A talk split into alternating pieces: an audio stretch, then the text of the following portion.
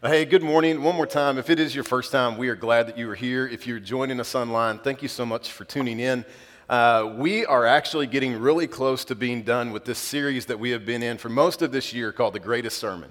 Um, and it's not something that we came up with. We've just been walking through the Sermon on the Mount. And we've got a couple more messages left in it. And so this week, um, it's going to be a little different from a message standpoint. Um, and let me try and kind of set it up this way. Years ago, um, in the sixties, there was a woman named Kitty Genovese. Now, most of you probably haven't heard of her, but she was murdered. And it was witnessed by a lot of people, supposedly. And people did nothing.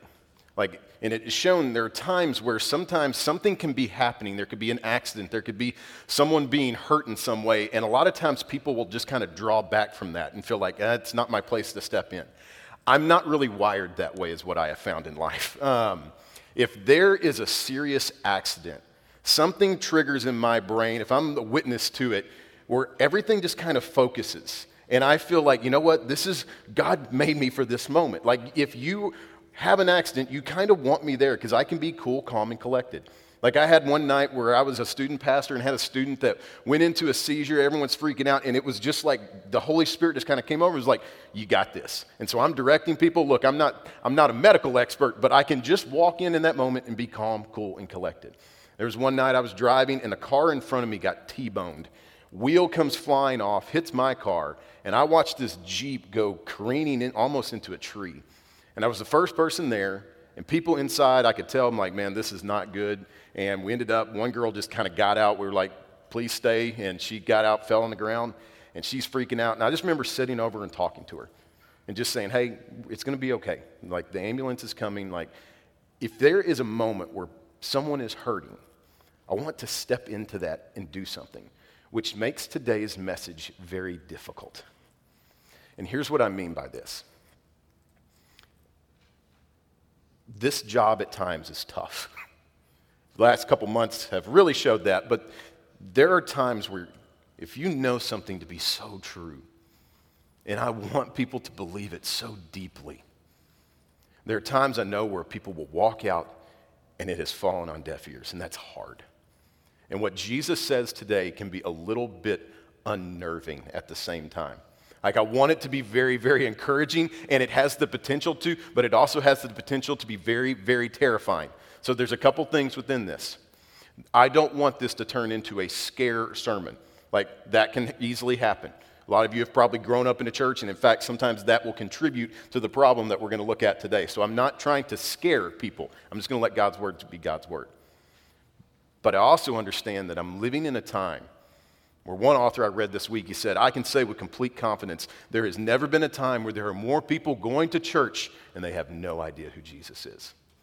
And I think that's a reality. And so I just want to let Scripture be Scripture today. And I want to let the Holy Spirit, it's been my prayer this week, man, God, just move, because I don't know where everyone's at. I know some people could be in here today and you could be growing in your relationship, and so there's times you read something like this and it seems like, oh, I'm going to go backwards, and then there are other times where I just know what the Bible says, and it says there's a lot of people who claim to know Jesus Christ and they don't know him, and I don't want that for people. Like, I don't want people walking out of here today or listening online and not knowing the truth of the gospel. And so we're just going to kind of walk through this together today. So we're going to be in Matthew chapter seven. We're going to be in verse twenty-one. You can follow along in your Bible. We've got it on the screens as well. Jesus says this, "Not everyone who says to me, 'Lord, Lord,' will enter the kingdom of heaven, but the one who does the will of my Father who is in heaven. On that day, many will say to me, 'Lord, Lord, did we not prophesy in your name and cast out demons in your name and do many mighty works in your name?' And then I will declare to them, 'I never knew you. Depart from me, you workers of lawlessness.'" Again, that's kind of a difficult passage, right? It's unbelievably straightforward.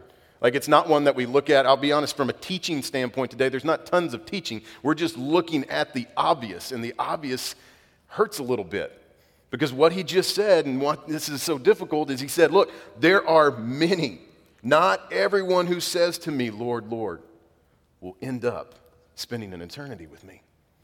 And that's difficult because it kind of reminds us just a few weeks ago in verse fourteen or in verse thirteen when he said, "Enter by the narrow gate, for the gate is wide and the way is easy that leads to destruction. And those who enter it are many. For the gate is narrow and the way is hard that leads to life. And those who find it are few." Those are really tough passages. We know that in this section, Jesus has kind of been saying, hey, I've taught you a lot of different things, and as I'm about to close my sermon out, I'm going to teach you that there are things out there that will try and pull you away from God. They will try and pull you away from me. They will steal your joy, and at times, they will lie to you, and you will think you have a relationship with me, and you will not. And that's where this section becomes tough, because the Bible says there's a lot of people that fall into this. And it reminds us that the path is wide. And if that path, I wrote this, if the road to destruction had a street name, it would be Cheap Grace. Because he said, hey, there is a wide, wide path. Like we're talking eighteen lanes and it's huge and there's a lot of people on it and it leads to destruction. And if that had a street name, we would call it Cheap Grace. Like Cheap Grace is something whenever I use that term. Um, if you've never read anything by a guy named Dietrich Bonhoeffer, I would encourage you. If you like reading, um, he's a guy that understood real persecution because uh, he lived in Germany in the thirties. Um, he was an unbelievable pastor and theologian, and he used this term a lot, cheap grace. Cheap grace plays out in a few different ways. Cheap grace is grace without conviction. It's this idea of, man, I love that thought of being forgiven, but I am not broken over my own sin. Like, I don't look at the things that I've done and go, man, that is displeasing and dishonorable to God. His holiness is so big, and my sin is so terrible. Like, I'm not, I'm not broken by it. I'm not convicted by it. It's preaching without repentance. It's this idea that, hey, just feel good about yourselves, everybody. Like, if we wanted, like, we could get up here and just, man, we'd have a rah-rah moment. Everyone leaves feeling great, but there are times where people do that, and there's been no repentance. There's been no, I, I need to change and turn from this life to something greater. Jesus is Lord. Cheap grace plays itself out, unfortunately, in a lot of churches, where the idea is, I don't know if you've, I've, I can say this because I've been in some places that I would call them number-driven. Um, That's why we have a poster out there that says, you're an image, not a number. You're like, you are made in God's image, Genesis one twenty-seven. But there are a lot of times, this is where it becomes unfortunate, in, a, in an attempt to get numbers. I'm not saying big churches are bad or anything like that, but I've just been in places where it's been so number-driven that they haven't really shared the gospel. And they've given people a warm fuzzy, made them feel good, but on the inside, they have not been made into a new creation. And sometimes cheap grace is just not truly being committed. It's the idea of, I, I like the idea of going to heaven. I don't like the idea of being obedient. I don't like the idea of having to step out, make less of myself and more of him. And that path leads to destruction. And it's for that reason he says, not everyone who says to me, Lord, Lord, will enter the kingdom of heaven. And so what happens is, a lot of people have either been fooled or, equally as dangerous, are fooling themselves into being able to say some of the things that these people are crying out to Jesus, and he's going, I don't know you. So hopefully we don't fall into these, but here's where I want to try and point us towards more of the gospel. The first one's this, correct doctrine is insufficient for salvation. Amen.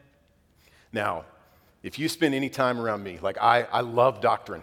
Like, I love having big, long theological conversations. Doctrine is unbelievably important. Literally, part of my job and part of the job of the elders here at our church is making sure from a teaching standpoint that we are always staying focused on the Bible, that this is the thing that points us towards Jesus, and this is the thing that we hold very sacred. We believe every word of the Bible. But just knowing the knowledge and just having correct doctrine is not enough to actually know Jesus. And here's how I know that. These people have some correct doctrine. These people seem to have some knowledge going because they address Jesus a certain way. Like they didn't come up to him and say rabbi, they didn't say teacher or anything like that. They didn't say Jesus, they said Lord, which in Greek is this word kairos. Like it shows that they had some dox- like just orthodoxy, like they understood Jesus is bigger than just a man. Like they address him in the correct way and so they, they know what to say. But they don't know what they're talking about. It says they still don't know him. They address him as Lord. Like, these are the people, man, they've got Bible knowledge. You can have a lot of Bible knowledge and still not understand what salvation really is. That's why there are, there are unbelievably intelligent people that can tell you a lot of different things about the Bible, but man, they are completely missing the true message of it.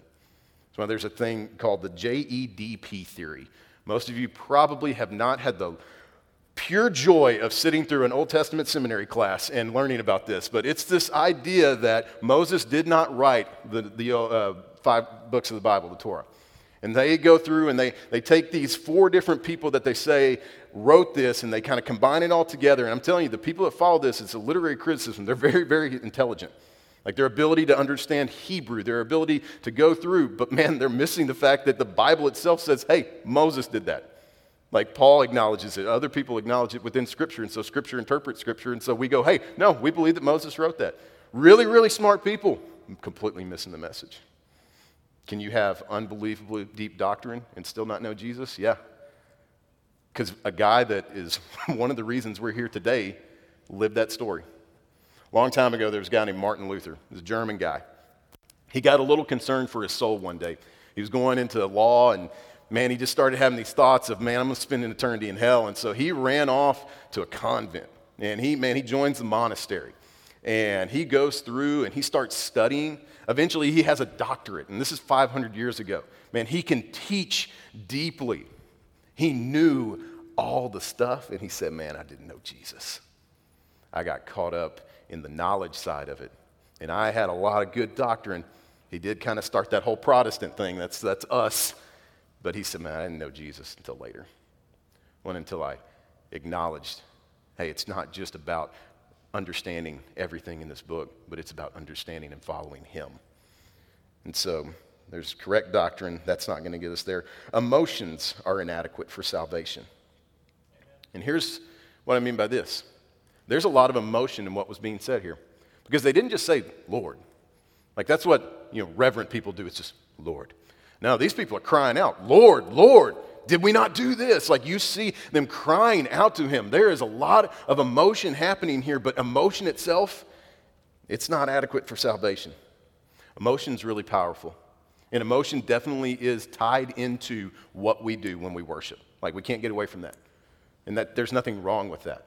Like, at times, I'm I'm probably a little more logical. I'm not as an emotional person, but man, there are times where, man, you're just sitting in a worship time. You're crying out to God, man. You feel the Spirit moving. It's a beautiful thing. There is nothing wrong with emotion. I have to, I have to be careful about this, because I look at David, man, there's times this dude who's slain giants, who is this man's man, is out there just dancing, like interpretive dance for Jesus, because he loves him so deeply. But sometimes emotion creeps in, and people think that equates to salvation, and we have to watch that. That's where, in preaching, there's times where I, I fight emotion sometimes, because I've seen you can stir people up. That's not really hard. You can you can get people worked up, and it can be a fear thing, because sometimes maybe you've had the story of, well, do you want to go to heaven, or do you just want to burn in hell for all eternity? That's not a big option. Like, I think I'll take the heaven. And like we we we we scare people in that emotional side, or we, we as parents at times we, we we have to watch how we talk to our kids, because it becomes too emotional, and it's more of an emotional decision and not a true encounter with Jesus. And that's where we have to watch emotions. And sometimes this is the dangerous part. If you've kind of grown up in Christianity, like if you grew up, and I know we've got students, and I want to tell you guys, great job. I got to see y'all this week, and man, they did an awesome, awesome job. For real, after service, grab one of them, talk to them, hear what they got to do. But I've watched at times where this became dangerous, because people had an emotional experience, but they never truly encountered God. I remember one night I was at a conference, I was teaching, and got up, man, shared the gospel. No one really responded. That wasn't okay. This church that I was speaking for, another guy gets up. It's like, we're we're going to get these kids. And man, he goes on about a twenty-minute mini sermon that got really emotional, that got, I'm going to scare you into heaven. And one of the only times in my life I remember sitting in the back, like it, this is long story, and it involved uh, theoretical buckets with stones in them of different colors, and I mean, this is a twenty-minute thing. He's scaring people into heaven, and there was this one big moment where it was like, okay, if you had this color stone, it meant you loved Jesus and you knew it. The other one, it was like, hey, I'm, I'm, I'm walking, but I need some help, and but then there was the big stone. It was the one, I don't know Jesus, and it had been such a scare tactic. I remember sitting in the back and praying the most awkward prayer I think I've ever prayed in my entire life. It was like, God, don't let anyone raise their hand. And that sounds weird, right? Like, don't we want people to accept, but I was like, this is going to be an emotional thing. And six months from now, this poor kid is going to be dealing with all these different things because they don't really know him. And he said, if you have this stone, raise your hand, and no one did. And I was like, God, God's good. And that's the weirdest prayer I've ever made because I just didn't want it to be this emotional thing. Because then people are living this life thinking, oh, I know him. And Jesus goes, I don't know you. And good works and morality are not enough for salvation. You got these people, they said, Lord, Lord, did we not prophesy in your name? Did we not cast out demons in your name and do many mighty works in your name? Christians are definitely supposed to be moral, but not everyone who's moral is a Christian. And sometimes we get wrapped up in the thing we call moral, moralistic deism, this idea that just be a good person and that gets you into heaven. And man, that is dangerous. And there's so many times we think, well, I don't use words like those people do, at least not all the time. And we think that makes us better in some way. And that's not Christianity. Just being a good person, doing these good things, doesn't actually get you there. And many people have fallen for that. And they think, well, I'm better than this person. I'm not in prison. I don't cheat on my taxes. My kids aren't completely insane. And we think in some way that goodness is getting us there. And Jesus says, hey, you, you're not, you're missing it. So that's real encouraging, right? Like, well, who gets this then? Who's actually a believer? There's one section. He says, not everyone who says to me, Lord, Lord, will enter the kingdom of heaven, but the one who does the will of my Father who is in heaven. So the question becomes, okay, well, what's the will of the Father? Like, what's God's will in this? There's lots of places we could go, but I'm going to read two verses, and they say this in First John chapter three. He says, and this is his commandment, that we believe in the name of his Son, Jesus Christ, and love one another just as he has commanded us. Whoever keeps his commandments abides in God, and God in him. And by this we know that he abides in us, by the Spirit whom he has given us. So one of the wills of the Father is that you would believe in Jesus Christ. Not just acknowledging him, not just saying, oh, I believe that he historically existed, or I believe that he was a good person, but believe in him. What we call the full gospel, that we understand this. When we read Scripture, God creates everything perfectly. Everything as it should be. And early on, man sins. And that becomes part of our D N A. We just understand. Like, I don't think people argue that as much anymore. Like, we understand I do things that are wrong. We just don't want to think about the consequence. Because the Bible would say that, hey, the consequence of that, you've got God's holiness over here and you've got sin over here, and it separates us from him. The question becomes, well, how do I get back to him? Is it by being a good person? Yes, be a good person. Like, I don't want someone stealing my car. But that doesn't get you back to God. Well, I go to church. I would be lying and a terrible person if I said, because you walk in these doors, you're spending eternity in heaven. And this is where this gets a little weird. This message isn't always shared. Like, I, I enjoy the times where I get to teach, and it's a lot more encouraging, and we can laugh a little bit, but this one is so real. One day I'll stand before God, and I got to answer, I got to answer him when it comes to these questions. My question for you is, do you believe? Do you truly believe? Is this something that, when you look at it internally from your own standpoint, is this just something that you've gone, man, I think I've been playing. I don't know, I don't, I don't know if I really know him. And maybe you've never heard the full gospel. That, yeah, that sin separates us. What gets us back? It's only Jesus Christ. It's only the, the life that he lived, that he laid down so that you and I could experience forgiveness. That's what gets us salvation. That's what makes us a believer. That's what puts us in a spot when one day I want to say, Lord, Lord. And he goes, well done, good and faithful servant. And it's through knowing him, truly believing in Jesus Christ and saying, I don't want this life anymore. I'm going to turn from that, and I'm going to turn to him. And I know we've got people in here. I know we've got people listening online, and you know what that looks like.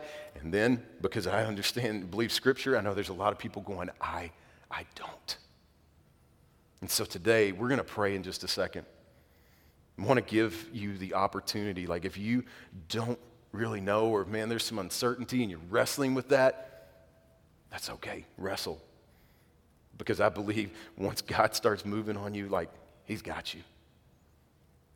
Maybe today is a day where you go, I need, I need to turn away from my own life, and I need to put my faith and trust in Jesus Christ. So let's pray. We'll continue to worship. Whether you're here in the auditorium or if you're watching us online, this, this becomes the big question. Do you believe? No one answers that but you. Maybe you've never really heard the, the full gospel, and maybe you've never had someone say, hey, just because you're good or just because you go to church, that, that doesn't equate to salvation.